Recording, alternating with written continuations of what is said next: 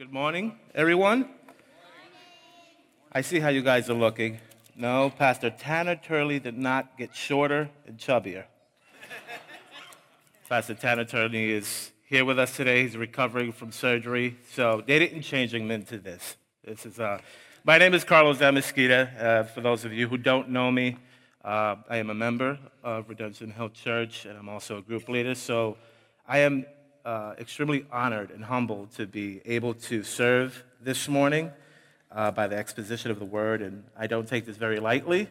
Um, and I thank the elders for uh, trusting the gift of God in me to be able to uh, serve you guys in this capacity. Um, thankfully, we sang that song, I Am No Longer a Slave to Fear, because I think we all need courage at some point in our lives. Right now, I could use a little bit of that as well. Um, but we're starting a new series today, and new series, new day, new year, new victories. And we're going to be reading from the first book of John, first letter of John, chapter 5, verses 1 through 5. If you're using one of the Bibles that we provide, it's going to be on page 1023 or 1023. Again, 1 John chapter 5, verses 1 through 5. We're going to talk about new victories. Um, Today is New Year's Eve.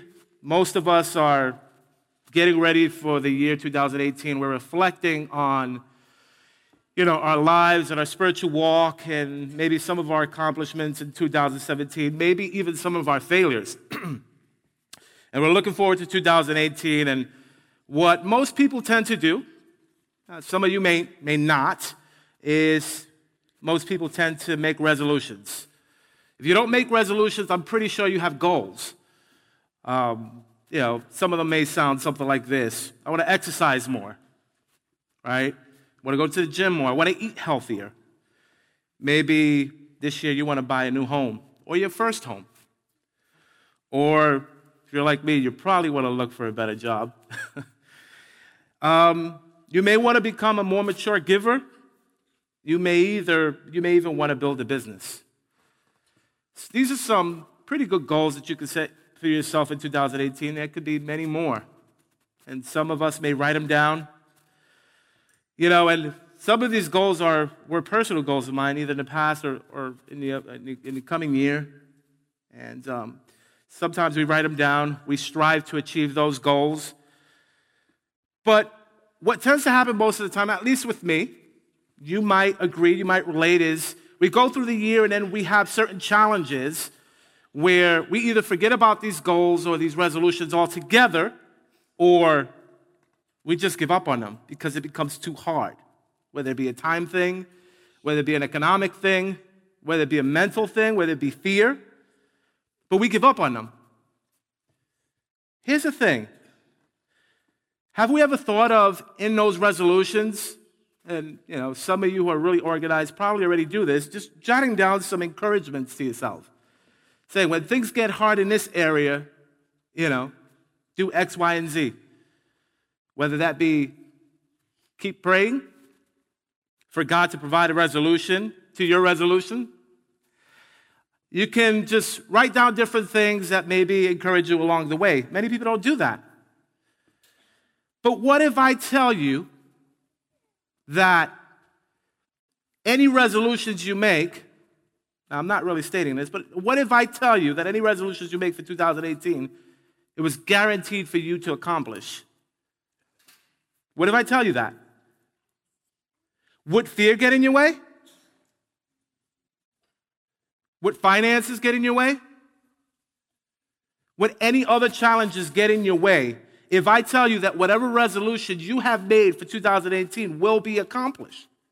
I'm guaranteeing to you it would be accomplished. Would we really allow things to get in our way? Now, listen. If your goal in 2018 is to be more like Jesus, that's what I'm here to tell you. Your resolution and your goals are guaranteed to be accomplished. If your goal for 2018 is to become spiritually more mature and mature and mature,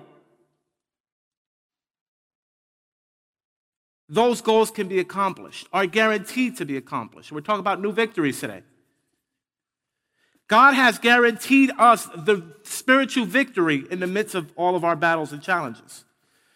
So, for those of you who are here for the first time, what I want to do is I want to pray that the Holy Spirit allows you to see that we are all tired at times.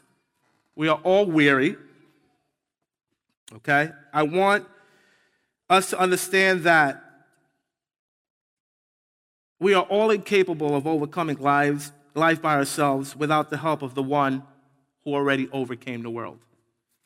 Okay, so if we pick up our Bibles and we read 1 John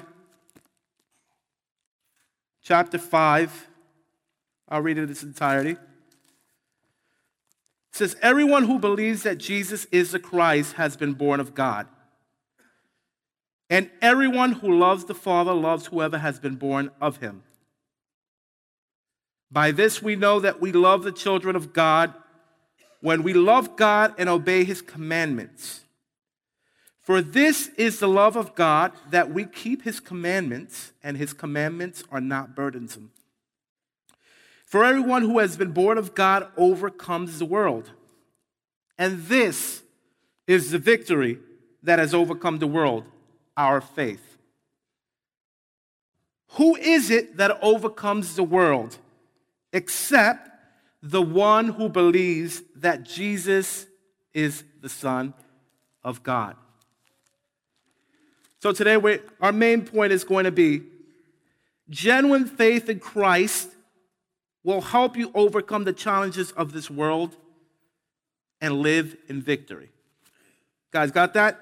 Genuine faith in Christ will help you overcome the challenges of this world and live in victory. Now, we're finishing off this book with this last chapter, and John has been constantly refuting false teachers and their teachings about Christ. They were attacking Christ's divinity, which, when you think about it, means that through Christ's death and resurrection, according to them, we weren't, we weren't receiving a redemptive work. In other words, our sins wasn't really forgiven because if he wasn't divine, he wasn't the Son of God, you know, he had no authority to die for our sins. And John quickly dispels that by saying that anyone who does not believe that Jesus is the Son of God, that Jesus is Christ, is antichrist and has that antichrist spirit. He calls that right away. And but think about the implications of that, right? That's what the the spirit of the Antichrist does. That's what the enemy of our souls does. He tries to create doubt in our mind that we are truly saved through the redemptive work of Jesus Christ. Because he wants us to live a defeated life. He wants to present opposition to us and make us fear, doubt, and quit. And he knows that if he dispels the notion that Jesus is the Son of Christ, we will all continue to live in defeat. But we learned in the book of John that the devil is a liar. And John continued to teach us that God is light. He also taught us in chapter 2 that those who know God through Jesus are forgiven. Some powerful words are forgiven. He taught us that those who love God confess their sins and live like Jesus. In other words, we don't continue to sin because sin no longer has power over us. He also taught us that we can live in confidence through Jesus Christ in chapter 2. He also taught us that he who lives in us is greater than he who lives in the world, chapter 4, which is the last chapter we looked at. So in this chapter 5 here, John expands on that a little bit. He who lives in us is greater than he who lives in the world. Okay? So let's take a quick look because this passage here in 1 John 5 has some key words that I, I kind of want to make sure we understand before we begin to talk about what it means. Now, in chapter 5, John talks about overcoming. He uses the word overcome a whole lot. Now, overcome in the Greek, the Greek root of this is nikao. And the meaning of this is to gain victory or prevail. And it is used in a physical sense in certain scriptures, but in these passages, it is used in a spiritual sense. Nikao. Does that word sound a little bit familiar? We have military missiles that they call the Nike missiles. Most of you wear these sneakers, we call them Nikes. This, you, this word is, the Greek root of this is prevalently used in our culture because, you know, it, it talks about prevailing, it talks about gaining victory. If you put these shoes on, you're going to jump higher. if you send these missiles, I don't know, you're going to blow up something, I'm sure. But the whole idea of this is prevailing. and although we love the idea of prevailing in a physical sense, right? Overcoming physical challenges. If you're going to the gym, if you're eating healthy, overcoming some physical stuff. But isn't it more powerful when we hear in this spiritual sense that we can overcome any attack, spiritual attack of the enemy, any spiritual challenges that may come our way? God is telling us that we can overcome those. John is telling us that we can overcome those. So I wanted to give you a quick idea of what that word overcome is. We also, I think, have to identify, because we read in verse 4, I believe, about overcoming the world. I think we also have to specify what this passage is talking about when it talks about the world. Okay? Because this could be misinterpreted sometimes. now, the world here, John referred to this 1 John 2:16. He talked about the desire of the eyes, the desires of the flesh, and the pride of life. There's some examples of what the world is. So if you notice, these are all spiritual battles as well. You know, many people could talk about the world and, you know, they could talk about maybe you can't do this, you can't do that, and all these other do's and don'ts. But when you're talking about overcoming the world in this sense, we're talking about all these spiritual battles the desire of, desires of the flesh, desires of the eyes, and the pride of life. Excuse me. Paul talks about them as well in Galatians 2:19 through 21, and he gives us more specific examples. He talks about sexual immorality, impurity, sensuality, idolatry, sorcery, enmity, strife, jealousy, fits of angers, rivalries, dissensions, divisions, envy, drunkenness, orgies, and things like these. So it's not all inclusive, but things like these. Now, if we look at those that specific list, man, you take a really good look at that specific list, how many of these things may we be struggling with today? How many of these things we may be struggling with tomorrow? Because if you're talking about overcoming something, it gives you the impression or the idea that there's a strife, there's a battle, there's a tension. If everything was easy, there was nothing to overcome. You just live, you just walk.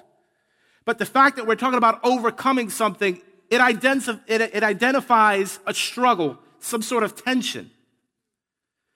So that means we do have some tensions that we have to manage, some, some, some hard fought battles that we, we have to stand strong against. So again, I ask, if we look at this list, how many of us, I'm not telling you to, to tell me anything, but take a really good look at ourselves and think about how many of these things are we holding attention with. Sometimes I'm quick to anger. I'm fighting with that. My wife might, might agree. I fight with that often. Hey, I have three kids, okay? I don't know how Tanner's doing it, but uh, yeah, it can be pretty stressful. You know, job life, home life, relationships, things get hard. And your flesh wants to kind of gain ground and it wants to behave in certain ways that maybe are against what we're taught in the fruit of the spirits. But let me move on a little bit. Because what I want to do is I want to spend some time today looking into how it is that we have overcome the world. Okay? How we have become victorious over the world. How are we overcoming the world and how we can continue to overcome the world through faith in Jesus Christ. So, My goal today is to encourage you to be dependent on what Jesus did, is doing, and will do with you and through you, and be confident in our victory in the world. So, in other words, the idea is I want to show you how we have already gained victory over the world, how we will continue to gain victory over the world, and how we are being victorious over the world even today. And my first encouragement, my first point is going to be God has given us new victory over our past through the new birth. And if we look at 1 John 5 1, this is what it says Everyone who believes that Jesus is the Christ has been born of God. I'm going to stop there for a second. There's a second half to that. But everyone who believes that Jesus is Christ has been born of God. There's two things we're looking at there. We're talking about believing that Jesus is Christ and being born of God. And John is talking about one has to happen before the other. If someone believes Jesus is Christ, so the faith is not just an empty faith, it has some context. It doesn't say those who believe in Jesus are born of God. There are many people who believe that Jesus has lived and there's many people who believe the story of Jesus, what happened, all the miracles, but they don't truly believe the essence of what it is that we call saving faith. That Jesus is Christ, that Jesus is the Son of God, that Jesus died and resurrected for our sins, and that we are forgiven. That is the context of that saving faith. So those who believe that Jesus is Christ has been born of God, has been past tense. In other words, the reason those who are here who believe that Jesus is the Son of God and believe in his redemptive work and believe in what he's done for us had to have been born again in order to believe that. Think about that. Had to have a new birth before they believe that. Otherwise, we wouldn't even be able to hear that truth. Think about it. How many people have you actually talked to Christ about and they either maybe don't understand completely, can't fathom the idea that Jesus has died for our sin. Hey, let me just be the first one to, to, to confess. Man, those are deep words that the Son of God has died for us and we are now justified. Some other, so th- this God came down and took my sins and paid my penalty. Man, that is heavy. And unless you have been born of God, you can't really understand it or even trust that. So you must have been born again to even begin to believe that. And let's take a look at this real quick what this means born again. Theologically, we call it regeneration. Regeneration is a behind the scenes act of God in which He imparts new spiritual life to us. This is often called being born again. John chapter 3, verse 3 and 8. I don't have time to read it today. Just want to give you some reference of what I'm talking about. Think about what this means. This is a behind the scenes act of God that He imparts new spiritual life to us. You have no part to play in that. This is, this is something that God gave to you as a gift and said, I am going to give Henry a new life. I am going to impart in him a new mind. I am going to impart in you a new heart. You don't know this is going on at, when it's happening. If you're looking at someone else and you're speaking the word of God to them, you don't know that this is going on. It could be going on. It's a behind the scenes work. And I'll give you an example of this Ezekiel 36, verses 26 to 27. This is what it says a new heart I will give you. Who's I? Who's speaking here?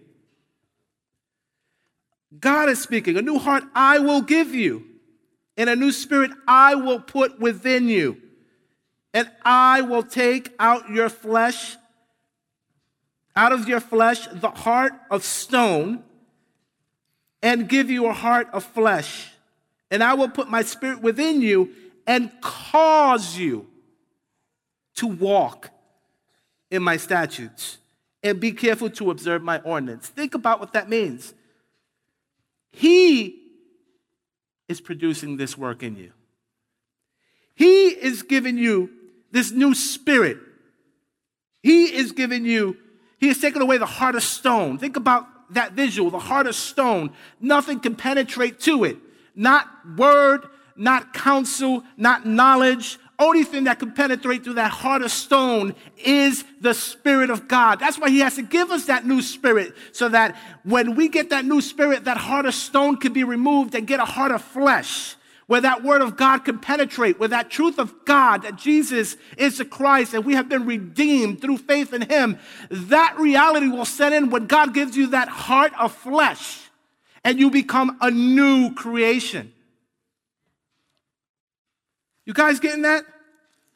You can't understand the truth of God without being born again. We play no active part in this rebirth. You didn't choose to be birthed out of your mother's womb. You can't choose to be rebirthed in the spirit. That is a gift. God chose you. Got to get that. John 1:13 it talks about we were made children of God, not birth of blood or flesh, nor human will. We can't will someone to be born again. That's why we can't stop speaking the word to people because we don't know when God is doing a work in them. Our job is not to save, our job is to teach and preach and let God produce the work in you. He who began a good work in you is faithful enough to complete it. So it is a total work from God. God works in us and prepared our hearts and minds to receive Him and respond to Him in faith. The new birth must happen before we can respond to God's calling with saving faith. So God empowers us, He fills us, he causes, and I love this, He causes us to walk in His statutes. Because sometimes we think we're so powerful that we're just living like God because it's our will, it's, it's in our power. That's nonsense. God causes us to live like Him. God empowers us to live like Him. This is not from our own doing. My goodness. and He causes us to be careful to observe His ordinances. So all things are made new. When we talk about all things are made new, God is basically telling you He will not hold your past sins against you. It's a rebirth. God is saying, You've already been victorious over the world because no one, not the enemy, not your friends, not your mother, not your father, can hold your past sins against you because you are renewed. You are a new creation. You have been justified by the death and resurrection of Jesus Christ. So we overcome our past transgression and past life through this new birth. We can be rest assured now that we no longer have to live a defeated life. Our past defeats were erased at the cross, and a new clean life was birthed, was, was birthed in you to live in victory. 2 Corinthians 5:17 says this. If anyone is in Christ, he is a new creation. The old has passed away. Behold, the new has come. Through Jesus Christ, you have already defeated the world already has defeated the world. Let's move on. Topic number two love demonstrated through obedience to God, God's word gives us the victory over future opposition. Let's look at chapter 5 again. I want to go back actually, real quick. You can leave the slide where it is. The second part of verse 5 I love what this says. Everyone who loves the Father loves whoever has been born of him. Have you ever not loved your brother or your sister, your, your physical brother, your sister? Someone who's been born of the same mother and father? Someone who carries your same blood? If you love God, whom rebirthed you, you love those who have been born of him as well. You may not carry the same physical blood, but you carry the same seed. Think about that. You carry the same spiritual seed, which is uncorruptible. Paul talks about it being uncorruptible. You carry the seed of God. We are brothers in the spirit. We are brothers and sisters in the spirit. How can I love you? How can I say I love God who I have not seen, but not love the image of God that I'm looking right in front of me? Image through that uncorruptible seed. So if we are all born again, we are family from the same seed. I wanted to kind of mention that as well. Now, verse 2 says, By this we know that we love the children of God when we love God and obey his commands. By this we know that we love the children of God when we love God and obey his commands. This is basically telling us God's commandments is the way to properly love the children of God. Galatians 5:14 tells us the way to do good for one another. It says you should love your neighbor as yourself. Wasn't that God's command? Love your neighbor as you love yourself.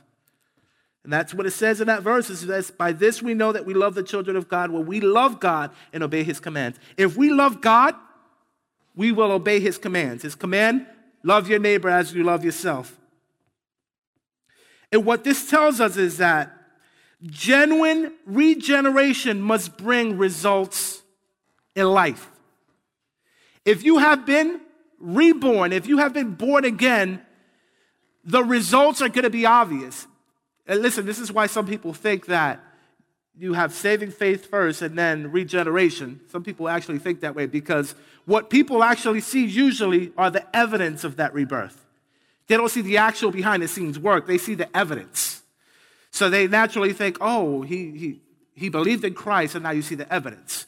Well, uh, now you see the rebirth. No, you were rebirthed, and then you believed. And now you see the evidence of all of that. And part of that evidence is that we love our brothers, that we love. And we don't love because, just because the Bible tells us and we want to be obedient, right? Because it talks about obeying his commandments. You know, it's, it's talking about obedience, but we don't obey just because God says so. We obey because we love God and we want to please God. I, I'm going to give you a pretty quick story here. All right. I've been married, what, hope I get the number right, 11 years now. And, you know, when we first got married, my wife and I had an agreement. You know, we had our first child almost within the year after getting married. And, you know, yeah, it was, pretty quick, right? We didn't waste any time. But, you know, I began, I was working, obviously, and I think we were, we had moved out here to Massachusetts. We didn't know a lot of people. Uh, we didn't have a lot of family out here, so we wasn't going to just trust anyone with, with our daughter. I'm sorry, we, we're a little bit like that. And my wife and I agreed, okay, she would be a stay-at-home mom, so that she could, you know, you know, look over our children. She can help teach them. And I, am going to tell tell you, Genesis is one smart cookie. She's been, she's been really smart from very long, you know, very young. And I think part of it is, you know, the time that my wife has invested in her in teaching and all this other stuff. Well, here's my point. You know, her, her idea was to go to work after she started school, but then Nathan came along, and then we had the same conversation. She would stay at home, and she was begin. She would start working when uh, Nathan got older. Then Shiloh came along. You get the point, right? But um, she does a lot. Needless to say, those those of you mothers who have kids, who have three, four, etc., even those who have one, man, it could be a lot of work. Staying at home, serving. Let's use the right word. Serving our kids. I know you don't feel like that's what you're doing half the time. Serving the kids, taking care of your housely duties, you know, paying the bills, doing whatever, cleaning the house, whatever, whatever, you know, just doing a lot. We men, myself, let me not talk about you, let me talk about me. I come home, I'm tired after a full day's work, and I sit on the couch and turn on the remote, you know, turn on the TV. you know, my wife is still going, man. My wife doesn't sit. She doesn't sit. I have to beg her to sit sometimes. She doesn't sit. She keeps going. You know, and I, can, I, I used to be able to see how tired she was, but I, I don't know if I fully saw it, you know. And I remember she would ask, Hey, hon, do you mind doing the dishes for me today? Okay, I'll do them. And I'll go do the dishes. And she would just stop me in my tracks right away. Why did you roll your eyes? Why were you upset? Like, I don't understand why you're getting mad at me. I'm, I'm going to help you do the dishes. I, I don't, I, I'm not sure why you're getting upset. Her response was simply, I don't want you to help me do the dishes. I'm like, huh? She goes, I want you to want to help me do the dishes. I'm like, women are so complicated. What is she talking about? I'm getting up, I'm doing the dishes. I mean, I don't, I don't understand. I mean, listen, guys, this, this was year after year after year after year after year. Until one day, the Spirit helped me realize, she would say it was one of her talks, but I'm going to say it was the Spirit's. God helped me realize it wasn't enough to obey or to help. She wanted my love for her to produce the want to help. You see, it's not enough to be obedient to God. The, the, the scripture right here in, in, in verse 2 and 3 is telling us that our love for God produces obedience. Our love for God produces that obedience. So, this is how we get to verse 3. Verse 3 says, For this is the love of God that we keep his commandments, and his commandments are not burdensome. She didn't want me doing the dishes to be a burden. She wanted me to be, she wanted it to be a delight because I love her. How do you think God feels? He wants us to delight in his word. He wants us to delight in his commands. He wants us to want a fellowship. He just doesn't want us to fellowship. He wants us to want to go to group. He wants us to want to give. He wants us to want to read the word. He wants us to want to pray.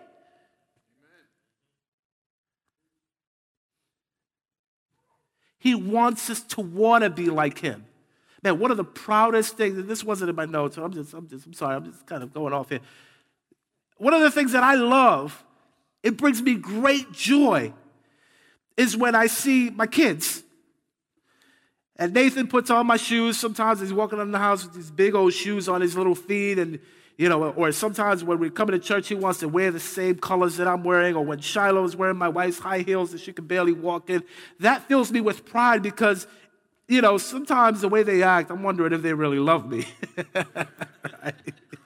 but when I see that, I realize they want to be just like us. They want to they want to do what we do. They want to act like we act. Hey, I love seeing him play. I'm going to work. And he grabs his little suitcase or whatever, or his backpack, because I wear a backpack now. I used to have a suitcase. So people started calling it a man purse. I said, okay, I'll just wear a backpack. and he grabs his, his little backpack. He, I'm going to work. And I'm like, man, he wants to do what I do. So first, now I have to be careful what I do around him. but also, I understand that their love for me is producing, uh, uh, uh, uh is producing a change enough for them to want to be like me. And my mic just fell. That's okay. Can you guys still hear me? Yeah. All right. So that's. Here we go. Is that better? So that's what I think God is looking for. That our love for Him produces us to be like Him, act like Him. And that's why I said if your goal is to be more like Jesus in 2018, in 2018, your victory is guaranteed, man. Because this is His will. And because this is His will, He will empower you to achieve that. So His commands are not burdensome. So we also have to have the right attitude in obedience, not just obey. Okay? Psalm 40, verse 8. This is what David used to say, or this is what David said. I delight to do your will, oh my God. Your law is within my heart. Your law is within my heart. I delight to do your will. Your law is within my heart. If you love God, you will love His word and you will keep it in His heart. Some of you women can relate, you know, when, when, when we were a lot more romantic before we got married. And we used to write all these beautiful love letters, and we used to give all these nice cards and flowers and all that stuff. Women tend to keep those things, it's sentimental value. Our gifts were continuously appreciated and in their heart. God gave us the biggest gift of all His Word. Now, if we go really deep and theological, His Word was Jesus Christ incarnate. He gave us His Word. And when He died, He gave us His Spirit who keeps His Word in our hearts. And we should be delighting in that Word, just like David. I delight to do your will. Oh my God, your law is within my heart. How about Psalms 119, 24? Your testimonies are my delight, they are my counselors. Or how about Psalm 119, 92? If your law would not have been my delight, I would have perished in my afflictions. Oh my goodness, think about what this is saying. If your law would have not been my delight, if I wasn't in love with your word, I would have died in defeat. I would have perished in my affliction. What was our affliction?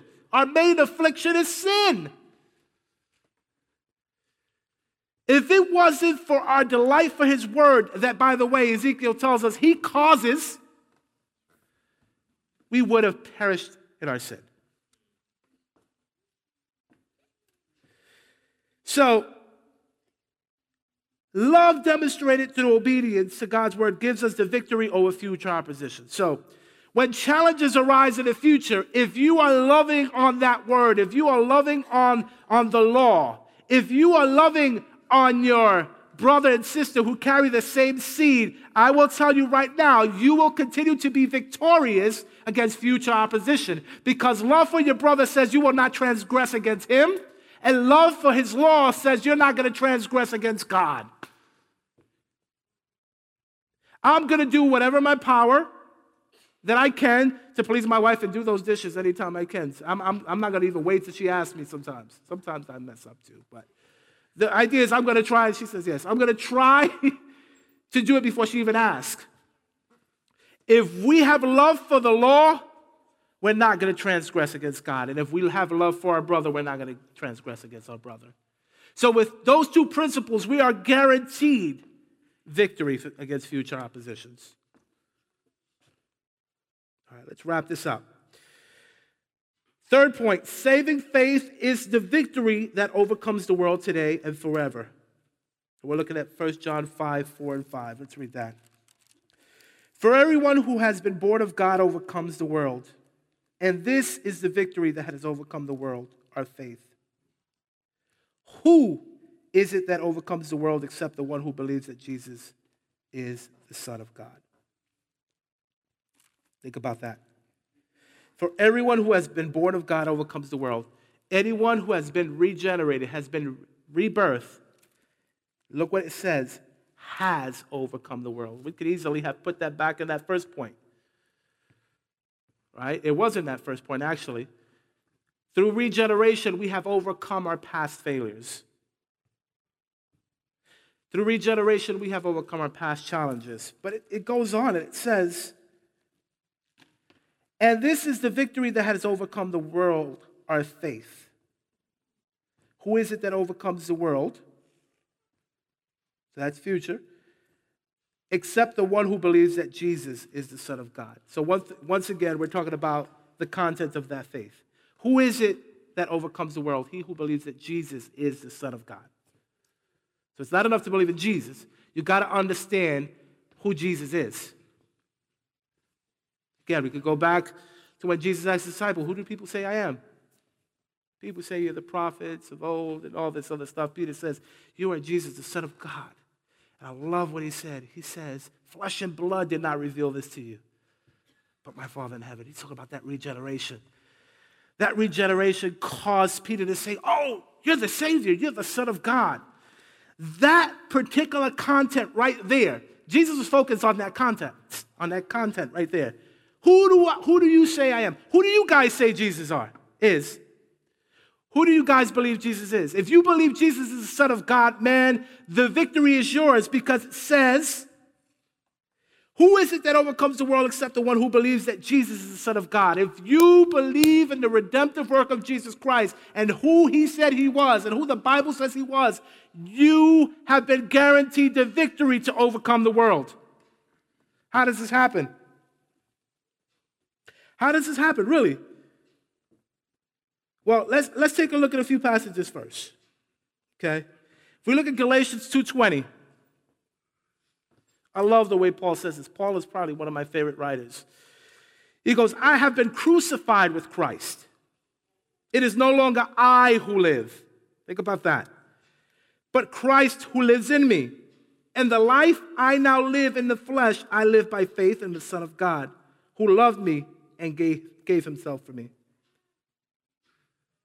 So it is not you who lives, it's God who lives in you. Goes back to that point we were making in the beginning that he who lives in you is greater than he who lives in the world. So if God lives in you, you have that power to overcome the world. And again, I ask, I ask, if this is true, how is it that we can still hold hostility in our hearts? If that heart that we have is a new heart. How come we have trouble loving someone who, in our minds, is unlovable? How come we sometimes prefer to stay home and not come to fellowship or pray or read the word? How come we still have struggles with hidden sins? How come I feel so defeated because I don't feel like I do enough for God? Ever heard that one? How come we are not more mature givers? How come we still have trouble with our tempers? How come we struggle with telling people about Jesus? There's a struggle that goes on, which is why he talks about overcoming. Jesus says, In this world you'll have trouble, but behold, I have overcome the world. There will be some struggles, some tensions that you have to that you have to kind of stand tall through. Because the reality is, if Jesus has already supplied us the victory, we don't have to fight to win the battle. We just have to do all to stand and stand firm in what God has done. That is the victory that has overcome the, the, the world, the faith that we stand that Jesus has already overcome, is overcoming, and will continue to overcome for us. Think about that. See, faith gives you confidence in your salvation. 2 Corinthians 2:15 says this. He destroyed all works of the devil, shamed him publicly by his victory on the cross. So we don't have to try to win a victory. The victory has already been won. Listen to this faith is not just how we receive from God, but, it, but also evidence that we have what God has already provided through Christ. Think about that. It's not only the way we receive from Christ, but it's evidence that we have already what we received from Christ. Faith will say, I will not trust my own abilities, my own strength, my own wisdom, but I will depend on God. I would not be up here right now if it wasn't for God. I probably would have fainted the first words I said. Faith says, I will not trust what I see that is opposed to God's promises and truth. If God promises that we can be like him, we can be holy, and we and our salvation has been attained through victory, then by God, I don't care what the devil tells me, I don't care what my job looks like, I don't care if my life is turning upside down, I don't care if my kids left me, my wife left me, I don't care. I don't care what I see in front of my own eyes. I stand in the truth that I have attained victory through Jesus Christ, and I know that all things work together for the good of those who love him. Faith is not going to believe what we can see by our own plain sight. I want to close with this. Let's look at Hebrews 11.1. 1. Hebrews 11.1 1 says this. Faith is the assurance of things hoped for, the conviction of things not seen. I love that. Faith is the assurance. Assurance equals confidence. Faith is the confidence of things hoped for, the convictions of things not seen. In other words, it's not a it, it, faith is not a vague hope grounded in imagination or wishful thinking. Faith settled in confidence that something in the future, something that has been promised by God, will actually come to pass because God will bring it to pass. In other words, confidence says, God promised it, I know He's going to deliver. It is not a blind trust in the face of contrary evidence, not a leap in the dark. It is confidence that God says who He says He is. All powerful, infinitely wise, trustworthy, never leave you or forsake you. These are all promises He's made. And His promises have proven to be true from generation to generation. So if he says, This is the victory that has overcome the world, our faith, then we must believe that if we continue to depend on Jesus Christ, our past sins are forgiven and we've obtained a victory. Our current challenges we can overcome and, and remain victorious. Our future challenges we can overcome and remain victorious. Listen, continual faith in Christ is the victory that overcomes the world. It's pretty clear in these passages. So there is a decision to be made here, folks, for this new year. If you have been born again and believe in what Jesus did for us on the cross, you must decide to depend on Jesus alone to save you and provide you the victory over the influences of the world in your life that whole list we had in Ephesians, some of that stuff we're struggling. We must depend on God when we fight those things to provide us the, the victory.